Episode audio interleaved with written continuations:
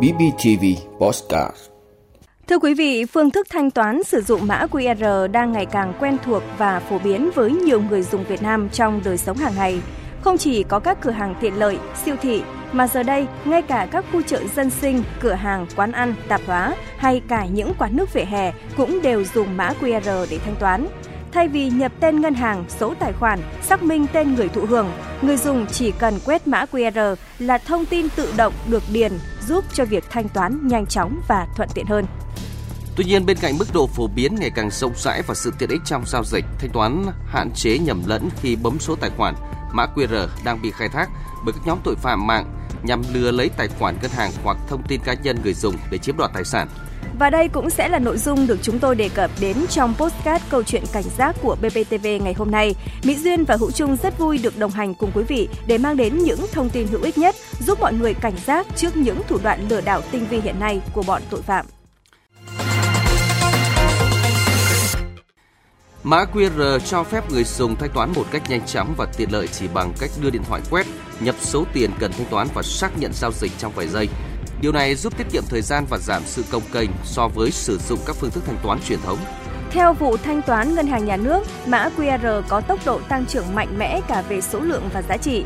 Trong năm 2022, thanh toán qua mã QR tăng tới 225,36% về số lượng và 243,92% về giá trị so với năm 2021.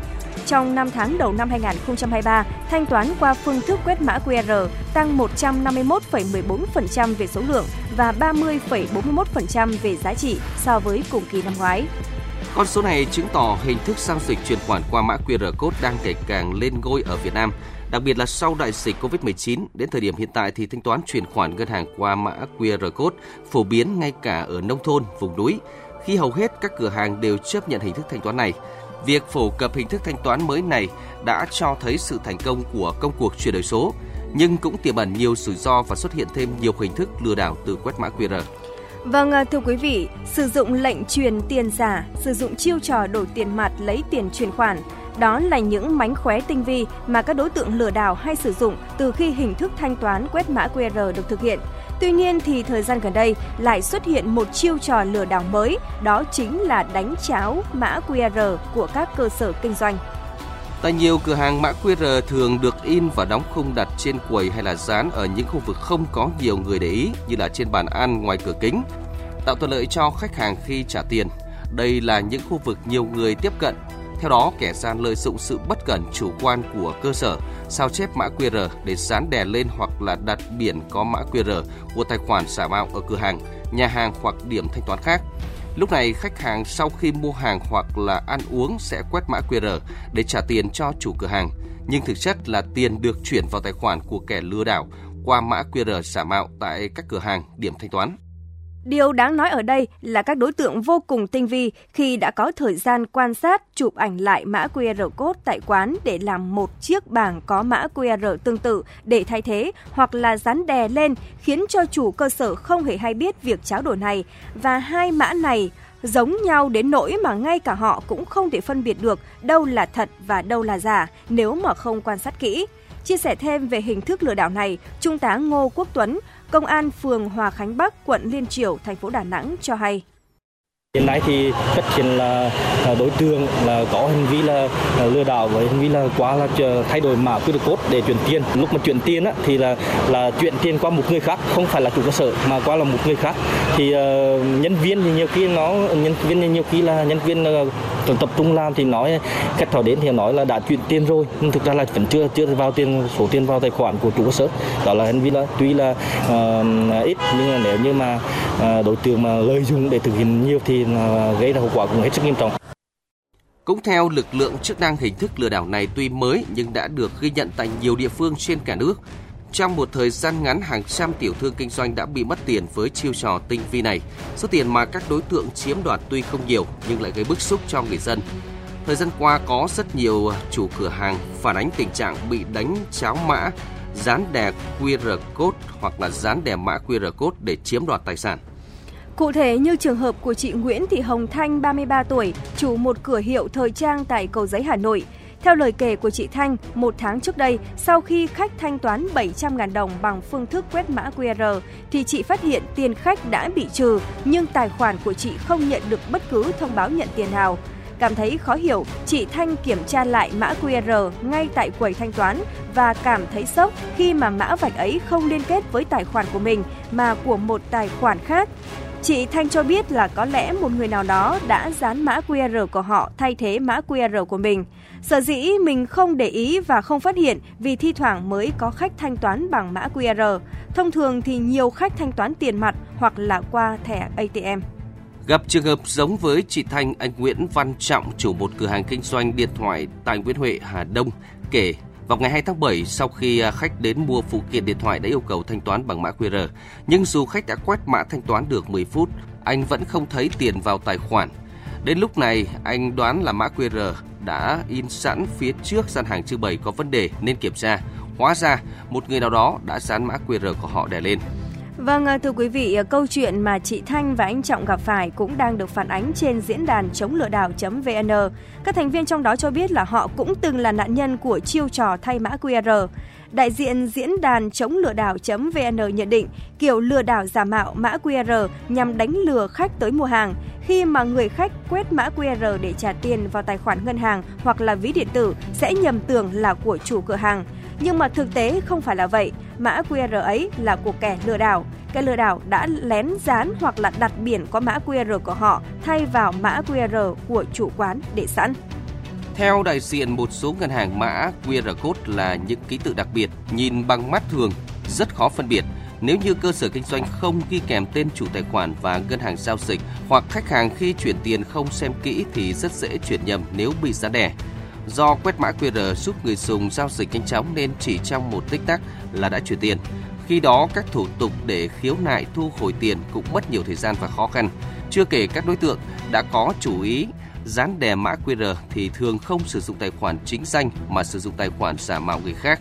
Sau khi tiền được chuyển vào tài khoản giả mạo này thì các đối tượng sẽ ngay lập tức chuyển sang một tài khoản khác hoặc chuyển vòng vèo qua nhiều tài khoản rồi nhanh chóng rút tiền để tránh sự phát hiện của cơ quan chức năng. Về mặt pháp lý, thạc sĩ Nguyễn Tấn Hoàng Hải, trường Đại học Luật Thành phố Hồ Chí Minh cho biết, theo điều 174 Bộ luật Hình sự, người vi phạm đánh tráo hoặc là dán đè mã QR có thể bị truy cứu trách nhiệm hình sự về tội lừa đảo chiếm đoạt tài sản với mức hình phạt từ cải tạo không giam giữ đến mức phạt tù cao nhất lên đến trung thân.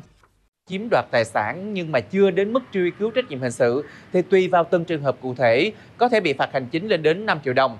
Điều này được căn cứ theo Điều 15 Nghị định 144 năm 2021 NĐ-CB quy định về xử phạt vi phạm hành chính đối với hành vi vi phạm quy định về gây thiệt hại đến tài sản của tổ chức cá nhân khác.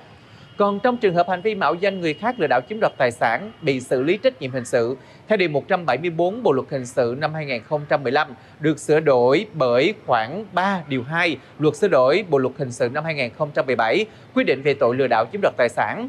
Và theo đó thì hành vi mạo danh người khác lừa đảo chiếm đoạt tài sản trị giá từ 2 triệu đồng trở lên hoặc dưới 2 triệu đồng nhưng mà thuộc trường hợp pháp luật quy định có thể bị xử lý về tội lừa đảo chiếm đoạt tài sản. Và theo đó thì mức xử lý trách nhiệm hình sự thấp nhất của tội này là phạt cải tạo không giam giữ đến 3 năm hoặc phạt tù từ 6 tháng đến 20 năm hoặc là tù chung thân nếu phạm tội thuộc trường hợp chiếm đoạt tài sản trị giá 500 triệu đồng trở lên, lợi dụng hoàn cảnh chiến tranh, tình trạng khẩn cấp. Trước tình trạng gia tăng các vụ lừa đảo chiếm đoạt tài sản bằng việc sử dụng mã QR để không trở thành con mồi của phương thức lừa đảo này, các lực lượng chức năng khuyến cáo người dùng cần đặc biệt cảnh giác với các mã QR được dán hoặc chia sẻ ở những nơi công cộng hoặc là gửi qua mạng xã hội, email, xác nhận và kiểm tra kỹ càng thông tin tài khoản người trao đổi mã QR, xem xét kỹ nội dung trang web mà mã QR đưa tới. Trung tá Nguyễn Văn Đình và Thiếu tá Nguyễn Cao Cường, Công an thành phố Đà Nẵng lưu ý. Sau khi cái vụ việc xảy ra thì cơ quan công an đã phối hợp để xác minh. Tuy nhiên là cái tài khoản mà đối tượng để đưa vào để mà cho khách hàng thanh toán thì là các cái tài khoản này là tài khoản ảo. Thì cái việc mà điều tra xác minh nó gặp rất là nhiều khó khăn trong cái việc thu hồi lại tài sản. Thì là qua cái vụ việc thì khuyến cáo các cái cơ sở kinh doanh dịch vụ ở trên địa bàn là nên nhớ là quan tâm chú ý cái việc mà bố trí cái mã QR code này. Cơ sở kinh doanh dịch vụ là nên có cái mã QR code này cố định và thông thường làm cái bảng to thì rất là khó để mà đưa vào trong cái việc mà đánh tráo. Thứ hai nữa là mang trên người, hoặc là khi nào có thanh toán thì đưa ra.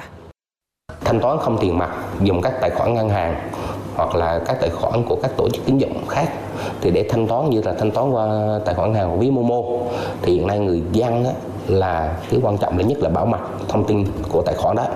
Thứ nhất là cái thông tin liên quan đến cá nhân của người dân. Thứ hai là các thông tin liên quan đến mã OTP được kết nối với lại số điện thoại của người dân.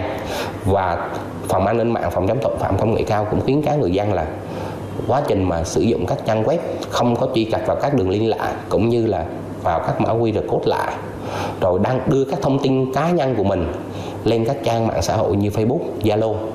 Các thông tin đó thì các đối tượng lợi dụng vào các thông tin đó để có thể là tra soát, lấy các cấp thông tin từ tài khoản ngân hàng. Bên cạnh đó thì đối với các đơn vị tổ chức cung cấp mã QR trong các hoạt động cũng cần chú ý, cần cảnh báo tuyên truyền đến người dùng, như các ngân hàng thời gian vừa qua cảnh báo đến khách hàng đưa ra giải pháp xác minh giao dịch có dấu hiệu bất thường, thường xuyên kiểm tra các mã QR được dán tại địa điểm cung cấp. Thưa quý vị, có thể thấy giao dịch không dùng tiền mặt là một xu thế hoàn toàn phù hợp trong thời đại kỹ thuật số hiện nay, là xu hướng thúc đẩy nhanh quá trình chuyển đổi số, hướng đến tiêu dùng văn minh hiện đại.